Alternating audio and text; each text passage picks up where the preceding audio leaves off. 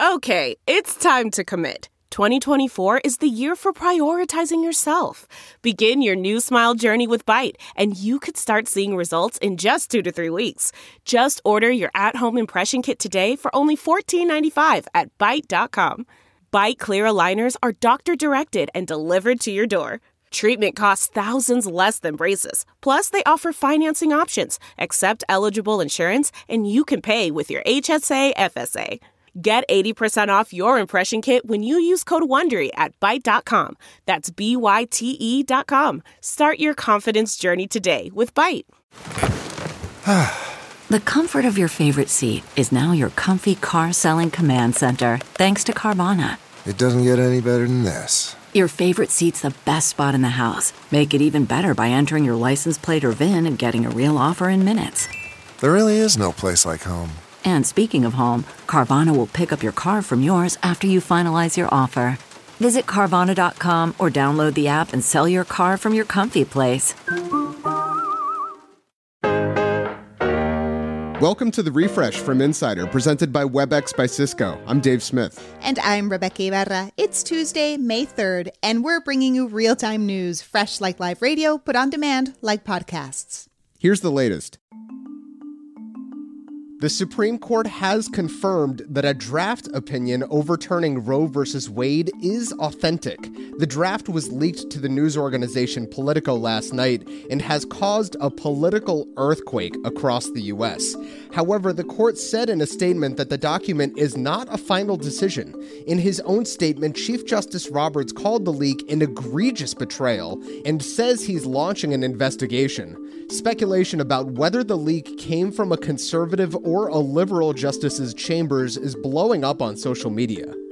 A leaked memo from the campaign arm of Senate Republicans shows the talking points lawmakers and candidates are being advised to use when discussing Roe v. Wade. Axios obtained the memo and writes that Republicans recognize the major implications overturning abortion rights could have on the midterms. Be compassionate, the memo says. Also, it says expose what it calls the extreme and radical views Democrats have on abortion.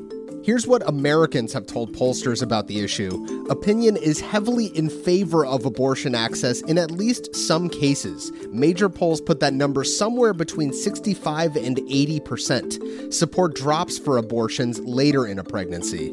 Abortion rights are favored more by younger people, city dwellers, and people with higher incomes. And this might surprise you, religious people tend to be more in favor of than against abortion rights, with the big exception of white evangelicals. Abortion is not uncommon, and there's data that show one in four women in the US will have the procedure. That's according to the Guttmacher Institute, a reproductive health group. Here are some other facts about who gets abortions. According to the CDC, nearly all abortions take place during the first trimester. Repeat abortions are much less common than first timers, and the majority of women who get abortions are in their late 20s and are already mothers. Stocks closed slightly higher on Wall Street today. The Dow and Nasdaq were up two tenths of a percent, and the S&P 500 gained about half a percent. You can browse and skip through the segments of this show. Did you know that? Just look for the chapters feature in Apple Podcasts, Overcast, and many other podcast apps, or check out our player at insider.com slash the refresh. Coming up, we talk about how many office workers are demanding work from home flexibility, and a lot of bosses just can't cope. WebEx is driving hybrid work by ensuring almost anyone, almost anywhere can be seen, heard, and have the ability to contribute equally. Learn more at webex.com slash hybrid work. Today, we learned that a record number of Americans, 4.5 million, quit their jobs in March. And here's another record for you the longest continuing employment at the same company. Guinness World Records confirmed that Walter Orthmann, a 100 year old Brazilian man, has worked at the same textile firm for 84 years. His advice for career longevity find a good employer and follow your passions. Facebook is pouring billions into its metaverse, but you know what the company refuses to spend any more money on? Podcasts. Facebook is getting out of the audio game just one year after getting into it. Bloomberg reports it will stop letting users add podcasts to Facebook this week and will erase all podcasts in June. And to those of you listening to us on Facebook right now, hi, hello. May we suggest it's time for you to download a podcast app? If you've noticed your energy bills have been out of control expensive lately, well, it could get even worse. With natural gas prices on the rise and utility companies investing in electric grids, prices have gone up 8% on average in the last year. In places like New York and Florida, it's more like 15%, according to the Energy Department's latest report. It's the highest annual increase in over a decade. While the Kardashians walked the red carpet at the Met Gala Monday night, a jury in California handed them a legal win against Blac Chyna. The rapper who has a child with Rob Kardashian was suing the family for defamation. She claims Kris, Kim, and Khloe ruined her reputation at E and got her show Rob and Chyna canceled. After two days of deliberations, the jury sided with the Kardashian Jenner family who denied any wrongdoing. Shanghai residents are furious after an elderly person was mistakenly declared dead, placed in a body bag, and loaded into a van. In a video that's now spreading online, you can see workers eventually realize the person is still alive and wheel them back inside a nursing home. The craziness comes as Shanghai's 8.2 million residents and overwhelmed medical workers enter the fifth week of a COVID lockdown.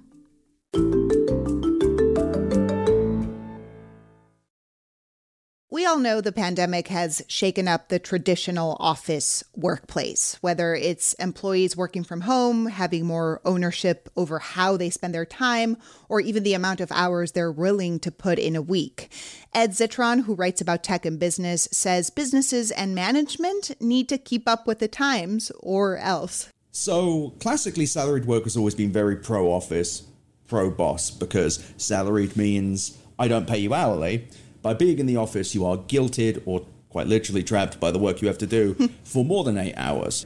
However, remote work has meant that you're still salaried, you're still doing your work, but you're not at the office, so the boss doesn't quite get that satisfaction of knowing that you're there for eight to ten hours.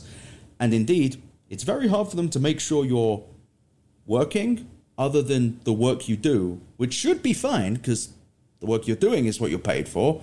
But the problem is, I think many bosses quite liked the abusive nature and the exploitative nature of salaried work. The fact that you could get so much unpaid overtime, because overtime doesn't exist for salaried work. Mm-hmm.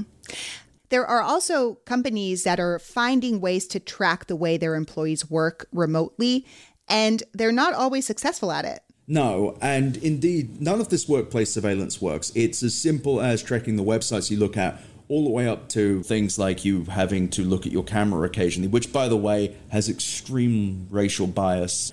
There's research going back as far as 2005 that says this software does not work to do the thing you want it to, which is keep people working, and builds this deep culture of distrust within an organization. And I think the big difference here is the work you produce and the action of being in a space. And you yes. don't pull any punches when writing about managers, Ed. No. You say that as employees embrace this transactional nature of office work, the fact that they're hired to do a job, managers need to find a way to justify their own existence. So, the reason this is such a big reckoning is because so many organizations have built themselves on top of these layers of middle management that do nothing other than hall monitoring. They were there to make sure people looked busy and to go and waggle their fingers at them and steal their work and claim it as their own. Without a physical office, these people are as useful as a chocolate teapot. They are regularly looking for busy work to do, except it's very hard to look busy remotely unless you do something, unless you have an output. What would an employer gain, though, by giving an employee more freedom? Remote work is more profitable and more efficient. That's it.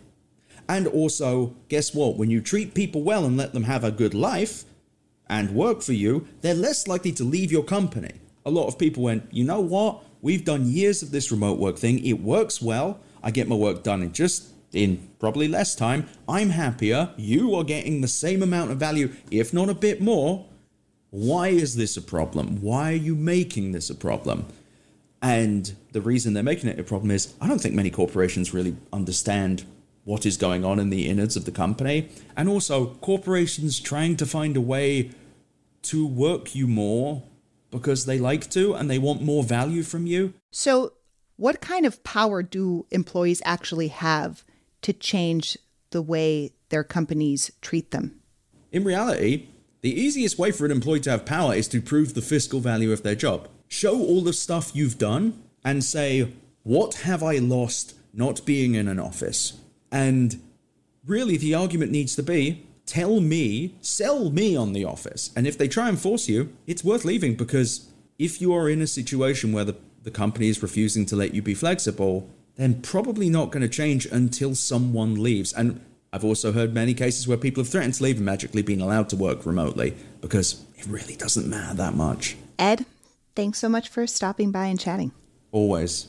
Ed Zitron writes a tech and business newsletter called Where's Your Ed At?